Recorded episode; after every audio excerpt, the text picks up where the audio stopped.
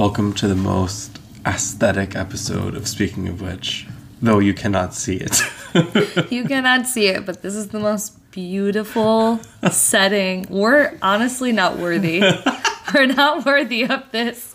We're sitting by the lit stove in the living room, and we're next to the Christmas tree with presents fully wrapped, and underneath it we have a Sybil Apothecary candle, Spiritus Mundi. It smells like apple cider and campfire. So if you can hear the calming crackling of the fire. Yeah, you're welcome. I wish it would start crackling more. It probably will. It's just right now still trying to stay lit. Stockings are hung. The lights are dimmed. We have our tarot decks and our phallic-shaped microphone. Not a thing is stirring. Not well, even a mouse. My indigestion is a bit.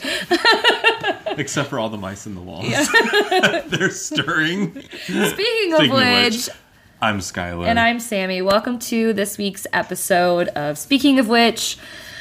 We just gave you an incredible episode, a double whammy episode, like 2 days ago. So we're winging this one. You're welcome. So, guys, I just got back from a Christmas party appreciation / meeting at the old folks' home where I work, and I felt so appreciated. Yeah. They made sure I had vegan food. That's so cute. And they gave me money, which is all I want. You know, if a company is going to do something for me, I don't want a meal. Yeah. You know, I don't want something stupid. I don't want a party. I want cash money. Yeah. And they fucking pulled through. They gave me cash money. Nice. You know, not a gift card. The corporation that I work for during the day, the hardware store. Yeah. One time, they put out a plate of carrots for me. Wow. No dip. Wow. They gave me a carrot. And they were like, and for our vegan, we did make sure you had something. Wow. In that moment, I was more mad that they did that. I would rather have had nothing. Nothing. I was like, now I feel obligated to eat these fucking carrots. Yeah. You still ate them, though. I still ate them. Yeah, I know you did. It's okay. I was like, I love carrots. So, yes, there's just no greater feeling than when you get, money from people that appreciate you. You're such a Slytherin. Also, you got, a little cute ornament. It was little stack of books. Yes, they gave me little, the residents picked out ornaments for the employees based on their personality, and they gave me a little stack of books. Aww. And that's so fucking cute. It's so cute. And then one of my coworkers at the old folks' home, she got her money and she just started sobbing. Oh. I know. And okay. She was like, I mean, we weren't expecting to get this. Yeah. You know? And she was like, this means so much to me. And she was like, I know this is absolutely insane. She was like, I just don't have a single dollar. Oh. And I was just like, relatable. You should have given her yours. Well, I mean, obviously that thought crossed my mind because, I'm a good person. But I was like, baby girl, I don't need this because she has a daughter and she's a single mom and, the whole shebang. Yeah. But I was like, I want my money. It's okay. You deserve your money. You got your bonus because you work hard. But that's really sweet. So now I expose myself on the podcast. You didn't expose anything. Everyone who listens to this already knows you're a piece of shit. I kept my own money, I know. Oh my god, I'm so crazy. I couldn't give away my cash. My cold hard cash. So I'm so excited to give you your gift for Christmas. I'm really excited for you to give me my gift too. Because I sort of know what it is, but not really. I have no idea really what it looks like. Because I don't want to hype it up too much, but I did show Christina on the trip, and she said it gave her goosebumps? Yes. I really think that was genuine. I don't think that she's someone that's gonna She stuck her arm out, made me feel the goosebumps, and I didn't know how to. I didn't know how to tell her. I was like, whenever people have me feel goosebumps, I've never been able to feel them. Oh, well, she listens to this podcast sometimes. So Christina, Skyler was like, "Wow, yeah, the goosebumps. I was like, they're huge. Wow." And he didn't know. The biggest goosebumps I've ever felt. So for any other fellow unable to feel goosebumpers out there, you're not alone. What does that mean? That could be a title, Unable to Feel Goosebumper. Yeah, okay. So raise your hand if you're an Unable to Feel Goosebumper. So, what's the vibe of this podcast? Because I found an article that... The vibe is whatever you want it to be. So just the title of this article made me laugh. So let's just talk about this title and then move on. We'll see what happens. Okay, I love that. Because listeners, Sammy said that She went to Psychology Today for me because I was at the work event. Yeah, I was like, don't worry, baby girl. I'll help to... I'll try and do something for the podcast. And I was like, what would, you know, WWSD? Yeah. And I went to Psychology Today, and I was like, this website is so fucking boring. And like, was on the homepage, and I was like, I hate it here. I maybe clicked on one episode. She didn't know how to mine the data. I know, but I went to like, I sort of spent a little bit of time on there, and I found one article that was sort of talking about like, I was like, am I on the wrong website? Because this article was so awful. Like, I know we read awful articles. But like, this one literally was about why single people should be getting gifts and why they shouldn't have to give gifts to married couples with children. Wait, what? I know. So whoever wrote that was single. Yes. No, and you know what? You went down to... I should have saved it. I wonder if it was like editorial. You scrolled down to the bottom, right, to see who wrote this article. Because I skimmed a little bit of it, and I was like, this has got to be like just a clickbait. Like, this has got to be a joke, or like there's got to be something in here. No, it was not only... real and fully written about that, it was aggressive. And this author that wrote this was your friend angry Allison and being like, what did you get me? Yeah. And also like, I don't need to get you anything. And they gave examples of why, because married people get anniversary gifts for each other. They're always getting like extra things, and they have other things to celebrate, whereas single people don't have anything. So instead of giving, and your child's already getting gifts from you. Being like, hell yeah. Yeah, exactly. and your child's already getting gifts from you, so you shouldn't have to give that child a gift from like the single person. It's those married couples that should have to give the gift to the single person. And I was like, okay, I'm not like total. I could get behind some sort of argument about this, but there's some anger underneath here that doesn't. This feels pretty biased. So I what happened to this person in Christmas of '98? Literally, where they had pent-up rage. You know when you go down to the author and it like gives you like a little summary, like if they've written anything or what their bio was like expert singleologist. And like, it was basically alluding to the fact that like all they write about is like why single people need to be given like power, gifts, and like need to be appreciated. I really resonate with this person. And then this author, I wish I remember the name, wrote a book that was like one is better than more or something like random. Mm-hmm. And I was like, what? She has literally given in her whole life to this like archetype of like, if you're with anybody, you're the problem. Someone is gonna lick the cooch one day. Yeah, she's gonna abandon everything she's ever said. Oh, got it. Okay, I see what's the problem here. So I tried, didn't know what to make of that other than to bring it up and like laugh about it. I was trying to even think of like some weird segue about if listeners like want how to send gifts, by the way. What? If any of our listeners that are coupled want to make sure they're following today's psychology advice. Yeah, and wants to send Skyler a gift. Send me gifts. Please do. How would they do that? Don't give our address on the podcast. You're better than that. I know I'm better than that. Just send it to the nearest, I don't know, casino, and I'll I'll pick it up. What is wrong with you? So, like, DM me on Instagram. Or something. You know, actually, speaking of being single, which, you know, I guess really, guys, I'm not single. I'm kind of seeing someone. But, you know, guys. Is this how you're announcing it? I didn't know I needed announcing. You know how it is, guys. It felt like you were announcing. And, you know, guys, in gay world, it's just like... what even are we? I think that's your world. I think that's just me. I think that's just you. But speaking of, this article is called 6 Signs That You Might Be Rejection Sensitive. I don't think you're rejection sensitive. I think you're rejection heavy. I'm like, rejection passionate. You're like, if you were on The Voice, you would be like accidentally hitting your rejection button. Like, you'd be constantly. Like... you'd get anxious and you'd just like lean on it and then like... So it says, to begin healing, learn to identify whether you are overly vulnerable. Are you? So I thought we could talk about that.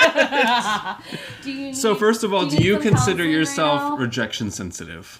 I think maybe in what context would it depends on the circumstance and the context. Yeah, like in relationships, yes. In anything else, no. I don't think so. No?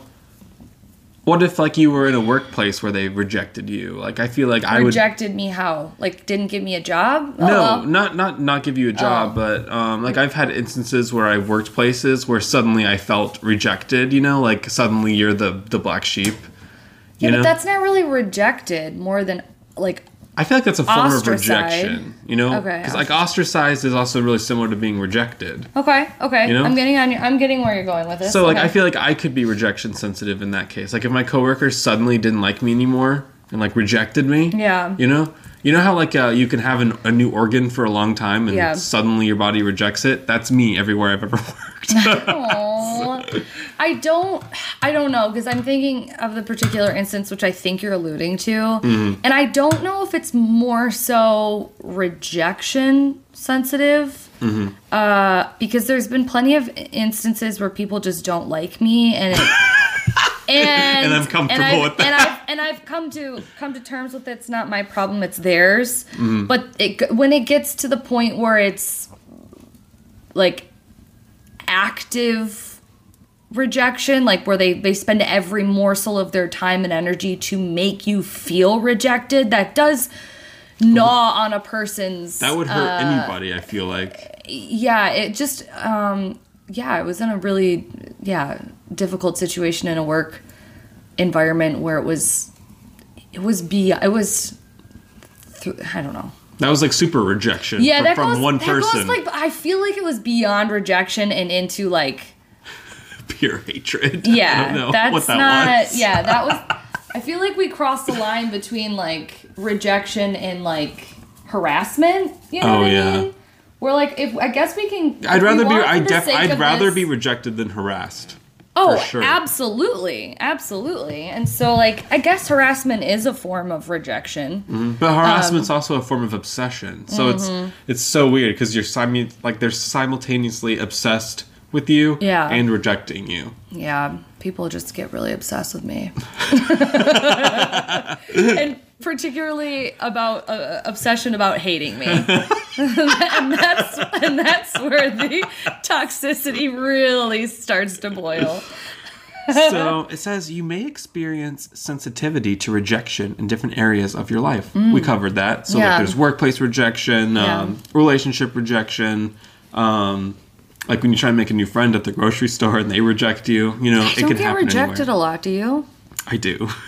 So you really do, actually. Wait a minute. I was like, wait, no, you don't. Everyone low. You know, it's because I smear it on heavy. Yeah. And I do that because I need to filter out the weak. You know? No, you are the weak. You're filtering out yourself. So, I mean, I am weak, so I need to filter out the fellow weak. You know, two weak plus weak does not equal strong. You know? That's true. I can't be surrounding myself with weak people. I am the weak people. Yeah. I have a life to survive here. So, guys, there are 6 common reactions to rejection sensitivity. And developing compassionate self-awareness for your rejection sensitivity can help you feel emotionally stronger and become more resilient.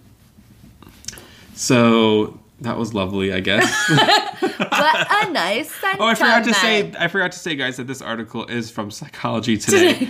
And it's by Leslie Becker, and she has a PhD. Wow. So she knows things. She knows things. She's paid a lot of money for a degree. So, let's see. Do you believe that you overreact at all? Think about your experiences of rejection and ask yourself, do I tend to overreact? Yeah, always. Consider whether you tend to see rejection in ambiguous situations or you respond to small rejections as monumental ones. For instance, every time Stan's supervisor asked to see him, he was sure that he was going to be fired, despite that supervisor giving him frequent positive feedback. Now, I do this too, actually. Like, every time my boss calls me over to talk to me, I'm like... This is it. Yeah. This is fucking it. Yeah. And in fact, they're like, you did a really great job. Yeah, you did a really great job. And then he hates me. In my mind, I'm like, this is just to soften the fucking blow. Yeah.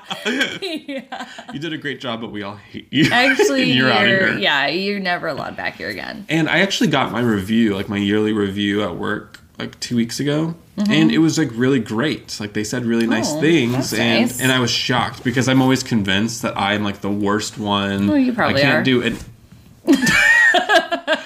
And so, but in my mind, I'm like, oh, they must give everybody these glowing positive reviews. No. And then one of my coworkers came up to me today, and she got her review today, and she was like, I'm pissed. Yeah. And I was like, oh my God. You know, I love gossip, you know, I love talking Libra about Moon, things. We know. And I was like, and in my mind, I had to pretend to be like, oh, you know, oh my God. You don't have to tell me if you don't want to. It's okay. It's but fine. Obviously, I was like, what happened? Yeah. She was like, I got my review. Mm-hmm. And I was like, was it like the rest of ours? Like, was it just glowing? And she was like, no. Oh, no. And I was like, what do you mean? Yeah. And she was like, he hates me. And I was like, oh, I was like, I feel that way too. And then she was like, no, he literally said that I do nothing. And I was like, in my mind, I was like, okay, girls. Yeah. And she was like, he recognizes that you've really... And she's a little bit older than me. And she was like, and I thought this was rude. She was like, he said I walk like an 80-year-old woman. Well, does she? Yeah.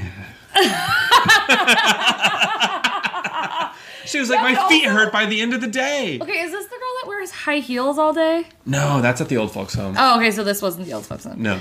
Okay. Got you. She's not allowed to wear those anymore. I was like, how is somebody that is a manager of an old folks' home allowed to give a review to someone saying you walk like an 80-year-old? No, like that seems like a hate crime. This was at the hardware store. Okay. So she gets this review, and like it was just like really scathing and mean and nasty. Mm. And if I had gotten something like that, maybe he wants to have sex with her. No. Maybe he's playing the like the long con. Mm. Like, no bad cop. So like if I was her, and she. And so, like, this is an example. She felt fucking rejected. Oh, and she was like, sad. She was like, I am never working hard again. And in my mind, that kind of alludes to what we talked about last episode. But in my mind, I was like, well, this is kind of part of the review because I've never seen you work hard at all. At all. She's but like, now I'm definitely not going to. Yeah, she's like, well, that solves it. Well, that settles it. If he thinks I don't do anything, I'll do anything, nothing more. And I was like, yes, queen, get it. Yeah. And then she'd be like, we can't talk about anything unwork related because I'm worthless.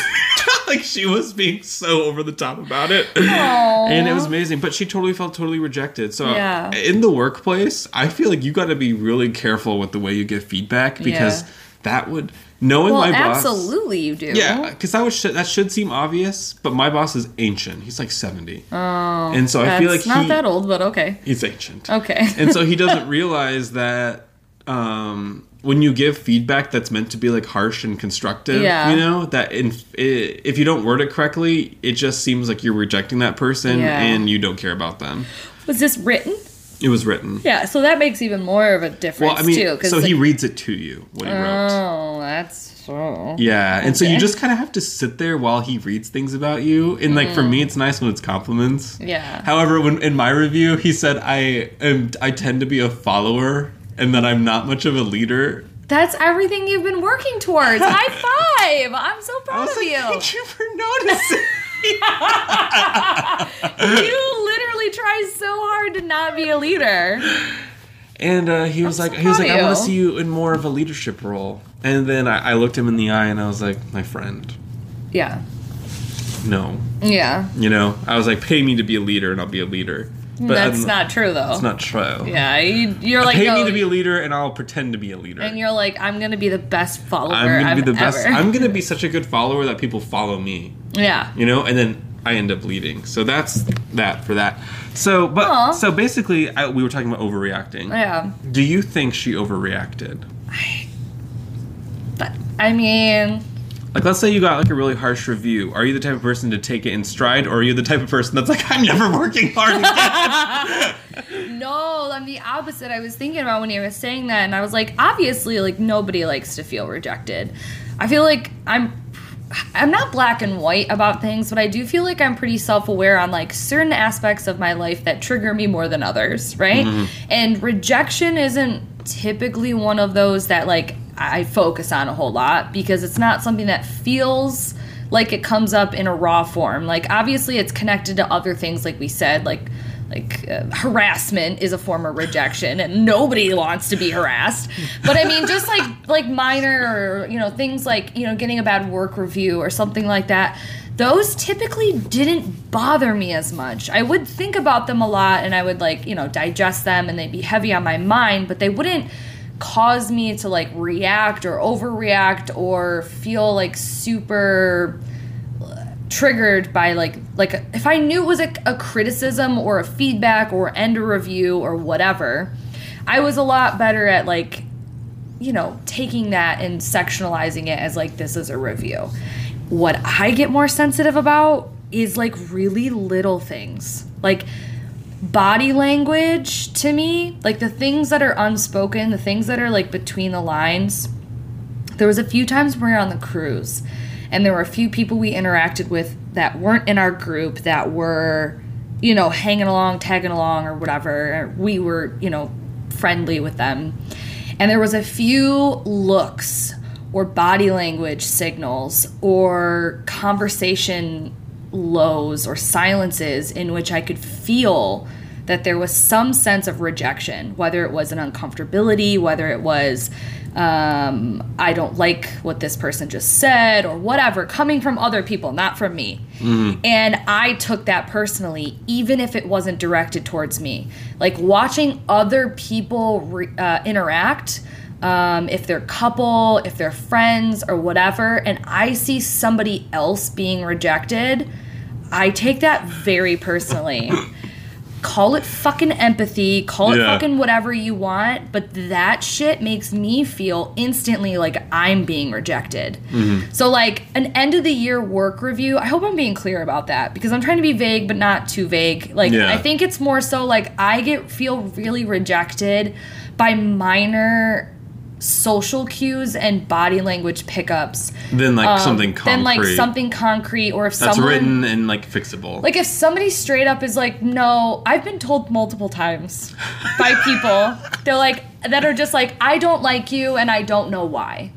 To a lot of people that would crush them. To me, I'm like, all right, sounds like your problem. You know what I mean? And I'm just list. Like, yeah. Your scroll. I'm like, all right, well, that sucks for you because I'm a great person. Like, it genuinely doesn't affect me. And I've had, you know, negative work encounters where whatever. But I find that I feel rejected when the conversation, I guess it comes down to communication in like a personal connection. Like with George and I, or even you and I can tell when you're talking and you mean something else, but you're saying something else and the communication isn't clear, mm-hmm. and you won't just be honest and forthcoming about what you mean. And to me, that rejection feels worse. Mm. And I take it more personally than if you were to just be direct with me. But everybody's different. You know what I mean? So I'm like the opposite. To me, it's like always the actual words that are spoken that like mean the most. You know, like, which is why we are mortal enemies. Which is why we're mortal enemies. Take that. Yeah, I feel the thing that you're talking about on the cruise.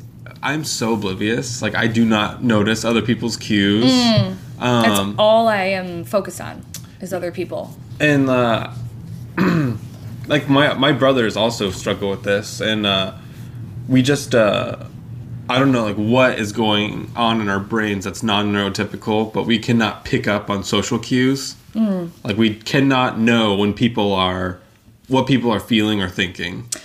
I would say that's not true. Not for like your brothers. I don't know them, but like I have seen you. Like, I don't think that you're as, like, honed in as me, but there's been things that I've zoned in on and, like, later been, like, did you know, brought, this? And you've been like, oh, yeah, and you knew it. I just don't think you're as hyper-focused on them as I am, because I know other people in our lives that have zero social awareness and just... And we love them for it. Yeah, and it's just, I just don't think that people are as, like, you know... focused on certain social cues, and like I am a little bit of obsessive over it, partially because my entire narrative inside my head. That? The fire? No, it sounded like there was footsteps upstairs. No, there spooked. Wasn't really. Is it Phoebe? Where's she at? She's on the couch. Oh, okay. Yeah, I feel like most of my inner dialogue is like thinking of like astrology. So I'm speaking a different language in my head at all times and watching people and like interpreting mathematical equations and like orbits. Like that's what it feels like in my fucking head at all time. I'm just associating certain astrology things to the way people think or feel or express themselves or interact physically with other people or what they say they eat or, you know, how tired they're getting and how tired the rest of the group is. Or like, I just am always like information input about astrology. And then in turn, I'm like really aware of like what people are saying without saying things. So I'm easily hurt by what I either think I'm picking up and maybe I could be wrong, or I'm, you know, just sensing like, oh, this person just is irritated right now at me, but it's not my fault, but I'm still like, I can tell they're just irritated in general. Mm. Do you know what I mean? I don't know. I play it off really well in person.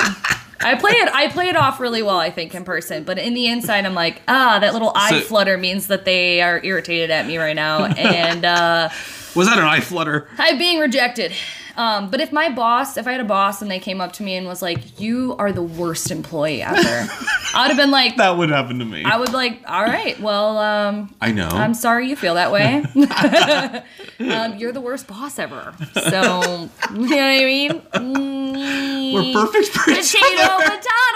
Potato! Yeah, so... So we established overreacting. Well, actually, do I overreact?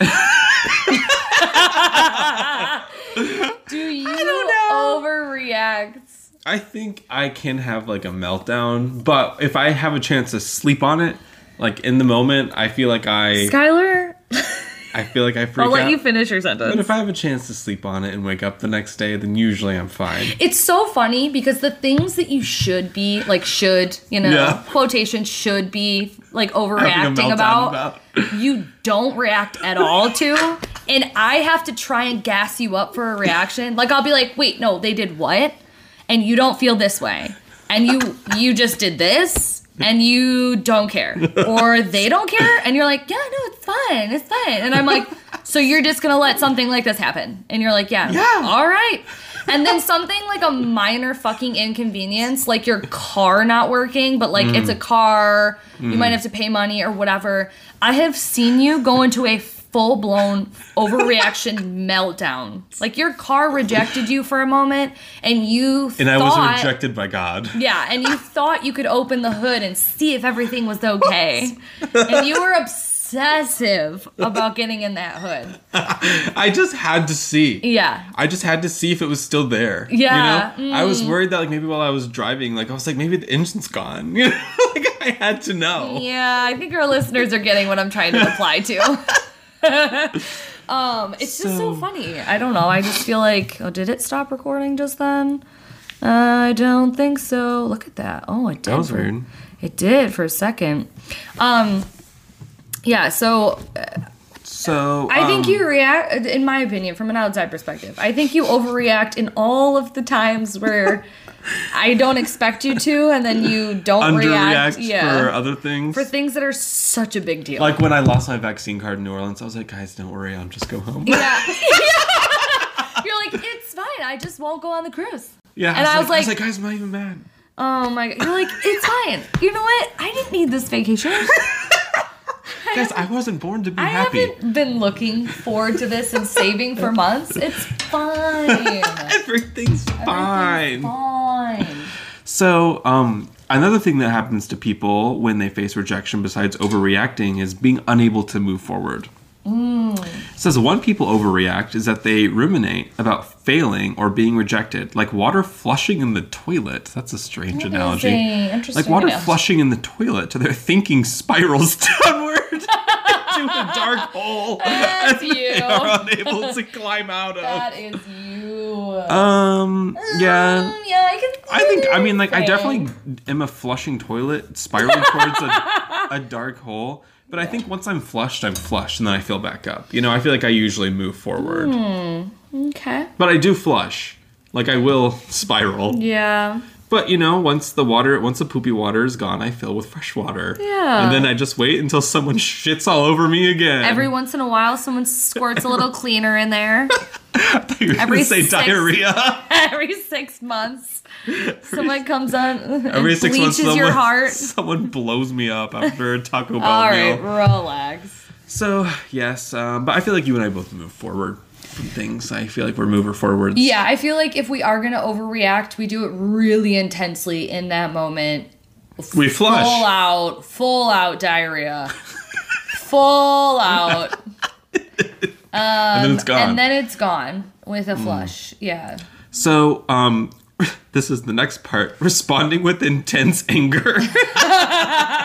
You don't do that, but so who does in this room? It says, if you are fearful of rejection, your fear may be accompanied by anger. Uh-huh. It's a way of fighting back fear or trying to overcome it. While anger can feel more empowering than fear, anger also keeps you focused on the other person rather than on yourself. Mm. You may stir up more trouble. Oh, shit, I just scrolled away.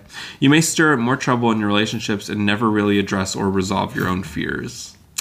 That's a good point. Yeah, I don't think you get angry. No. Yeah. I have experienced anger before and like unleashed it before on people. You think you have. My version of unleashing is, Sarah, I'm really disappointed in you. Yeah. One time you're like, I hate you. And then like 20 minutes later you're like, I'm so sorry. I didn't mean it. I don't know why I said that. I'm actually obsessed with you. I'm seriously like, why? Like, I seriously like my best friend. Yeah. I see it was like a Mariah Carey avatar. You can't get better than Cher, but you're almost there. Yeah. That's me. You're the Celine Dion by Titanic movie. I hate that about myself. But, but I think we've talked about this growing up. I'm sure. When I was growing up, I was not allowed to be angry. Like, I wasn't allowed to. I'm sorry.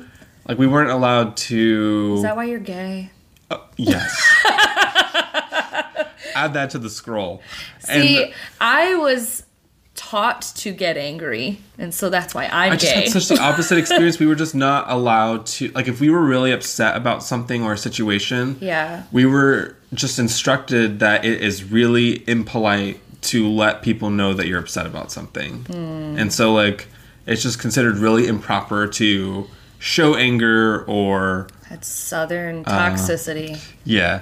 And so, I mean, like, hospitality. Hospitality or toxicology. Toxicology. And so, and I feel like if you spend your life, like, just, I do think I reached a point somewhere where when something happened to me, it's just, like, it's not even worth it to feel angry because what am I going to do with that? You know? Yeah. So, like, I feel like in some ways it's helped me a lot in my life because I've seen other people get... in like these weird rage spirals where they get really angry and you can see it. Me. You can see it like spinning around them a little and then they go into these weird spirals and then I can't. I know you've looked at me and seen the red aura around me multiple times. Yes. I know. And you're like just sitting. Are you okay? Like, yeah, you're just like being a beacon vessel of like wonderful listening juices. And I'm just like, no! And then they said this! Like, I just rage. But it's interesting that you say about, like, your childhood because, I mean, without getting, like, super sad, like, I just also am aware, like, you know, the way I depict my childhood, I just want to be, you know, I don't know, transparent, but also... Not exaggerate, yeah, sensitive, especially because there are family members that listen to this podcast. But extreme anger and yelling and cursing was a everyday occurrence in my household, and so people let their anger be known when they were upset. I had to learn how to regulate my emotions by going overboard and learning how to dial it back. So I was like the opposite of you. Do you know what I mean? Like yours was like keep it locked away and only let it out a little bit when, you know, it's on your unsuspecting victims 20 years later. Literally. You know, something like, you know, cursing or screaming or throwing a fit or throwing whatever. Like that was something that was very normal. Yeah. Emotions were really high in my house. As, you know, a child. And even if I wasn't the one angry, I observed a lot of, like, intense emotions being Mm-hmm. Outwardly expressed, whether it was, you know, frustration, upset, anger, even attraction, like all of the emotions ran so extreme and pure in my household as a kid. Mm-hmm. And that includes my brother and I, because that's what we knew. That's what we were taught. We were very passionate kids because we had very passionate parents who, mm-hmm. you know, could give us like the most intense forms of like excitement and joy, and like we knew how to like express like happiness like outwardly, but we also, which is such a huge gift also. It is like I know how to fucking, you know, get excited, feel and get excited for something, and also how to show other people that I'm excited and those sorts of things. And then I also really know how to show when I'm angry. So it's a blessing and a curse. We've talked about it a little bit before, but it was always so interesting for me when I started to go around the kids and George, because they're the opposite of that. They don't react for shit. Michaela does, because she's a lot more like her mother. She's a lot more like Amy, and Amy's pretty expressive. Mm-hmm.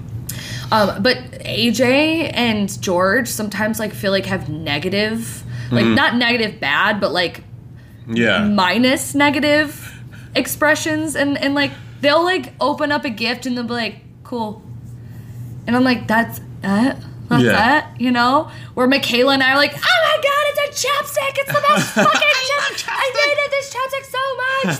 How did you know I love it? It's gonna fit perfectly in this one pocket of my jeans. Like, also, it's such a gender role thing that is like enforced because. Is it? Because it wasn't in my house. My brother was the same way. Oh, he's like knows how to react to a gift. He was the same way.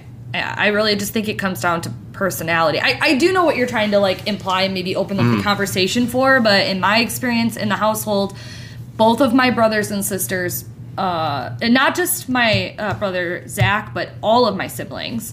But I was specifically talking about my brother Zach, who, like, when we were really younger, my three step siblings didn't come in until I was like 13 or so. Mm-hmm. So I was a bit older, and they were all still younger than me. But like when my brother was like 6, 7, 8, and I remember vividly like having extreme reactions to things. My brother was a very reactive person outwardly, and he was a Virgo, so you have no excuses.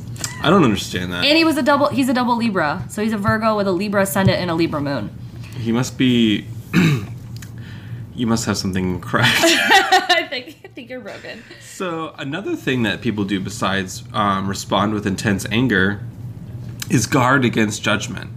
Many people who struggle with feeling inadequate or unworthy are, not surprisingly, sensitive to rejection. Mm-hmm. Expecting to be rejected, they naturally guard against being judged by withdrawing socially or being extremely attentive and caring to others. So the two extremes.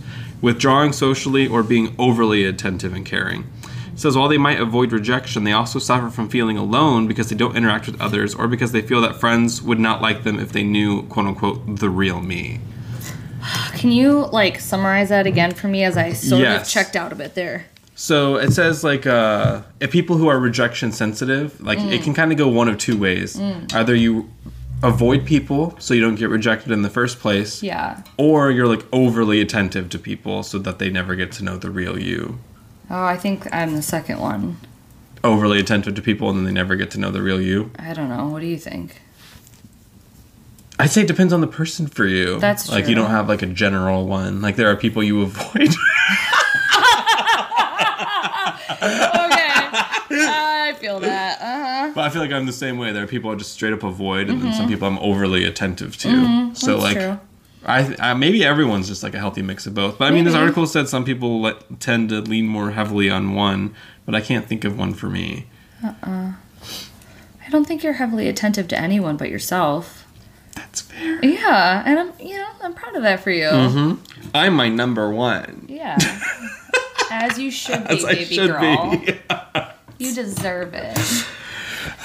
Interesting. So okay, yeah. I wasn't sure if we had any thoughts on that. I really don't have any thoughts on that at the moment. I don't either. Responding with an "it doesn't bother me" attitude.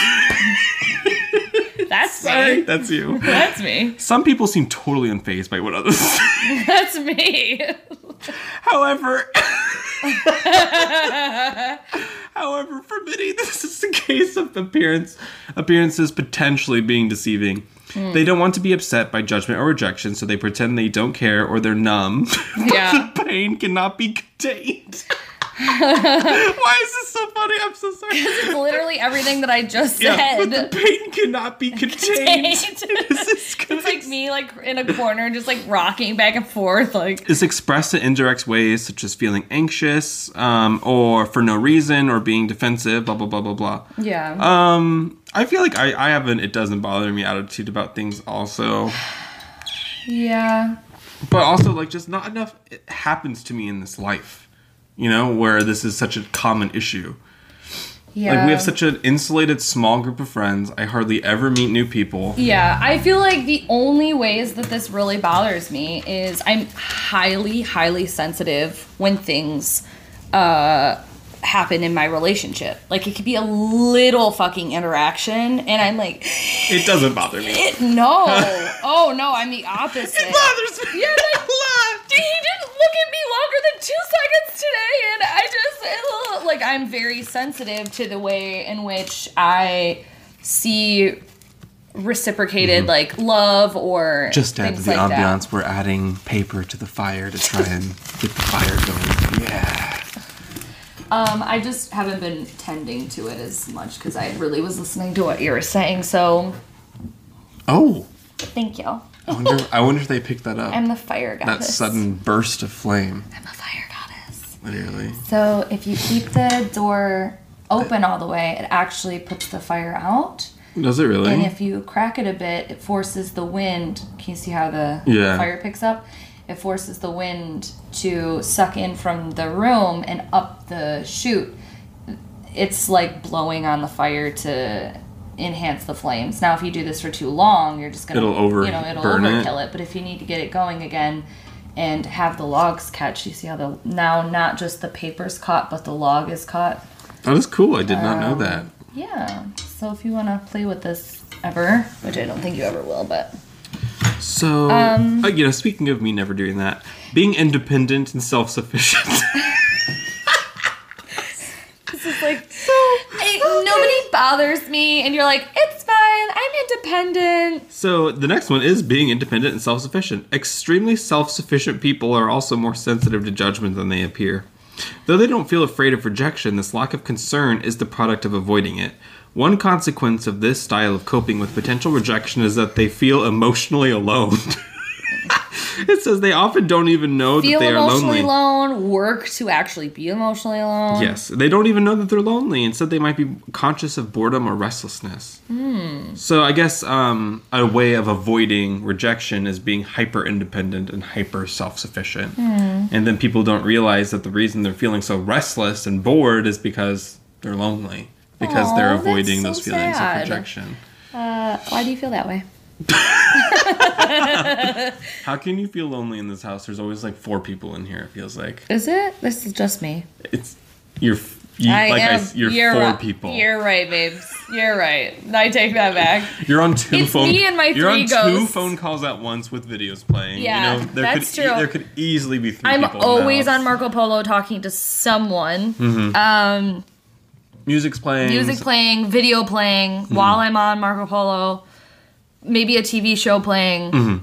So, like, yeah, you're not Phoebe's like... Phoebe's barking. It's impossible to feel like you're alone in a house when Samantha Menzel lives with you. Because there's constant...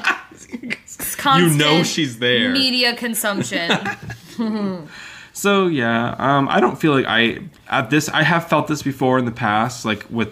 That one relationship I had where I was living in that 1-bedroom apartment, even though I was living really closely with somebody, I had intense restlessness and boredom, and I didn't realize it was because I was lonely. Oh, and that was when we were talking every single day. And I was feeling really lonely, and I think, I wonder how much this, like, rejection sensitivity played into it. Like, yeah. I didn't want to leave that relationship, maybe because I was afraid of, like, future rejections, and, you know, like, I wonder what all was playing into that. So it says, if you recognize any of these traits in yourself, it's time to look inward. Oh. Thanks. Yeah, I recognize multiple of those in myself. Consider the different examples of it in your life. Yeah. Think about whether there are certain circumstances that seem to elicit it, and reflect back. Thanks. Reflect back? That literally helped me in no way. In no way. I do think it's interesting to be able to like put words to it to like see like, oh, you know what? I do have an it doesn't bother me attitude, or I do guard against judgment, or respond with intense anger. You don't. I do. I respond with intense anger. I respond in a it doesn't bother me kind of way. Mm-hmm. Although I know this is going to seem like stupid because it was literally like, well, yeah, if you're saying it doesn't bother you, it clearly bothers you.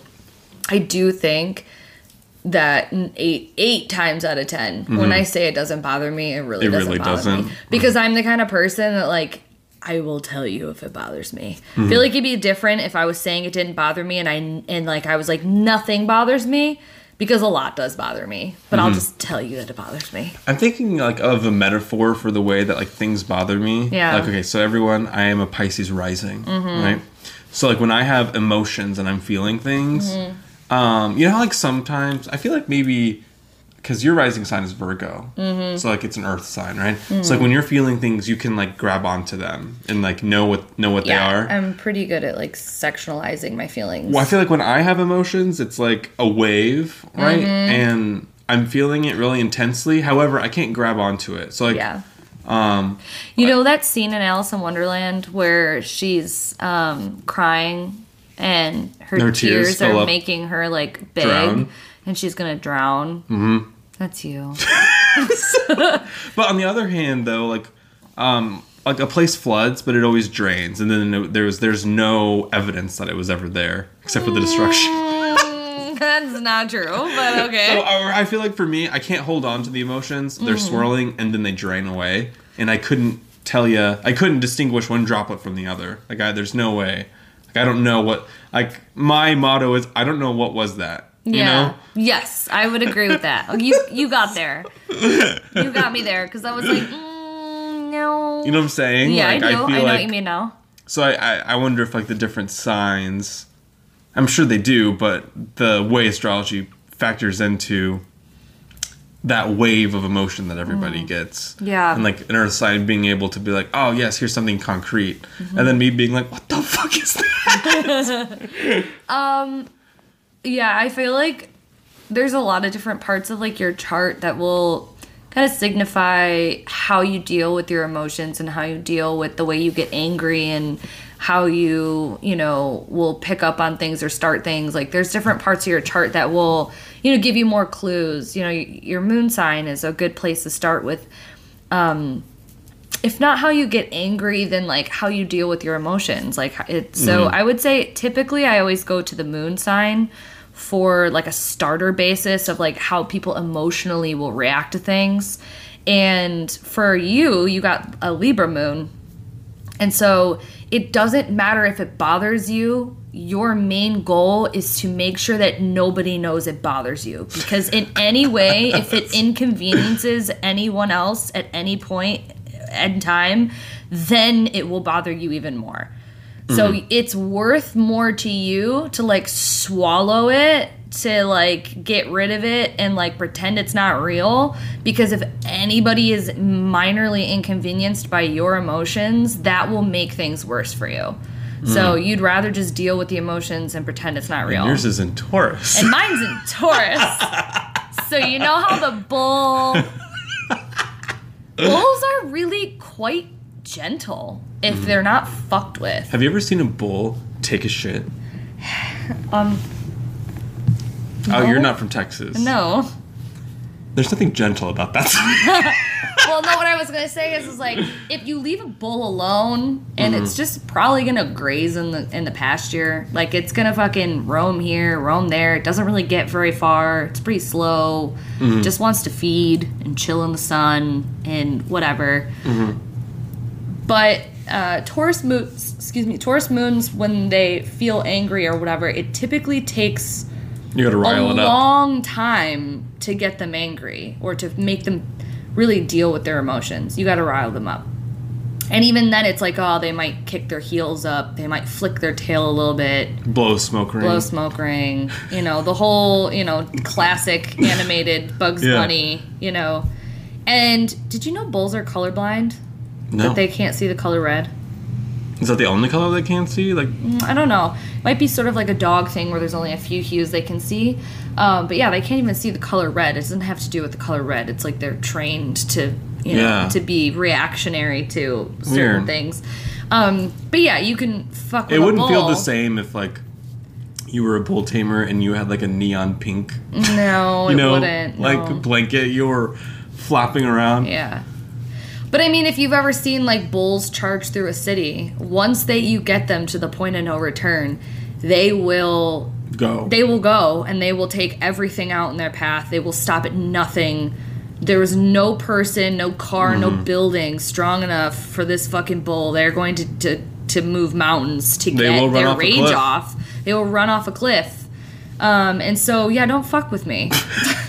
Because you'll die. Because honestly, it takes a whole lot to get me really, really revved up. Like, there's a few things where, like, my engine revs and I'm like, fuck that guy, or like, fuck this guy, or whatever. Like, that's stupid. Or I'll get angry in, like, little bursts. But, like, if Skylar's seen me, when I'm charging through the city, I'm not even scary. I'm just like I'm just like you gotta set the timer and hope that it goes out. Like, because it's just there's nothing that I just see red, and there's nothing I can do but just concentrate on what I'm angry at, and my blood boils.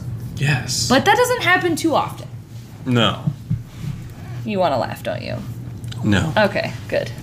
I feel like I'm passionate. I feel like I get angry, but for, like, me to, like, charge through the city, like, there's only been a handful of times since you've lived with me where that's been, like, truly, like, the cops are chasing us. Yeah. We're going 120 miles an hour. Yeah. Oof.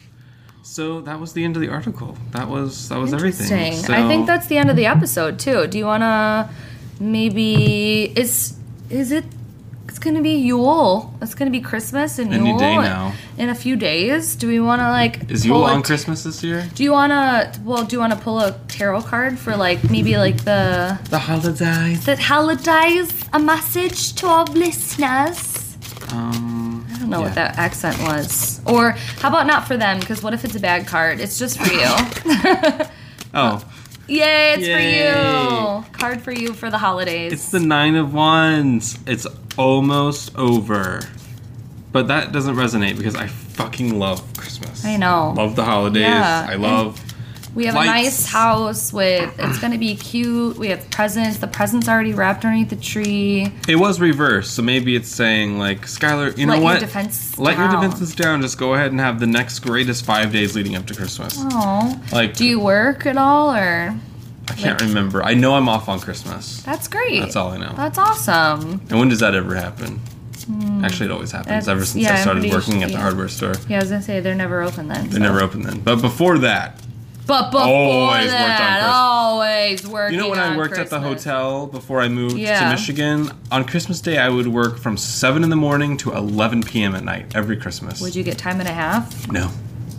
Well, you're no time and a half. Chump. I know. Hilton doesn't do time and a half for holidays. Oh, just call them out. Oh, shit. I meant random, innocuous hotel brand. Oh, I got the chariot reversed. I will not. Either my car is going to break down or I need to slow down and give myself a break during the holidays. Absolutely. That's what they're for. It's literally I feel like we just took a vacation, and so I'm, like, on overload work. Like, I'm just trying to, like, pack as much in as I can and prepare and get back on, like, the work grind and make sure I'm fulfilling orders because I've gotten beautiful readings from clients that I need to fulfill and videos to film and paperwork to do and artwork to complete and presents. I just feel like You gotta hang up your moonbee? I do. I'm so excited about it. Little zigzag. Yeah, so what should I take away from that? We'll go with my car will break down. Ooh. That gives me anxiety for you. But where do you go? I don't go anywhere. I live here forever. Me and my 4 personalities. We're sick of each other. I hate that bitch. No, speaking of hating those bitches, our lovely supporters. Let's Oh, speaking of other bitches we hate, thank you so much to this list of wonderful people who choose to contribute to our podcast every month. These are our supporters, and we just want to give them a big thank you. Sarah N., Julie C., Anna M., Teresa D., Heather A., Alyssa S., Rebecca PK, Lindsay M., Dominic B., Melanie W., Catherine L., Phil K., Jesse D., and David B. Thank you so much to our supporters. If you would like to support this podcast, you can do so for $1 a month, $5 a month, even $10 a month by going to anchor.fm/speakingofwhich and clicking the support button. There should be a link on any of the podcast platforms that you are listening to this on as well, but we've heard people saying in the past that it was hard to find. So anchor.fm/speakingofwhich and click the support button. If you can't or don't want to financially contribute to us, then you can, but you want to support us in other ways, you can share this episode on a social media platform like Facebook or Instagram or even Twitter. You can rate our podcast on Apple Podcasts, 5 stars only. Give us the most random review that doesn't make sense at all. Just put something in like Justin Timberlake. Goop. And then everyone will want to like listen because they won't understand and they want to know what it's about. Also, you know, favorites videos. If you guys have your own YouTube channel and you ever want to put us in your favorites videos, you know, just like feel free. You know what I mean? We'll allow it. Yeah. And I think that's it for today's episode. Thank you so much for listening to Speaking of Which, and we hope you all have a wonderful holiday season. We'll see you after Christmas. Yeah, we'll see you next week. We'll see you when we're a lot richer in presents.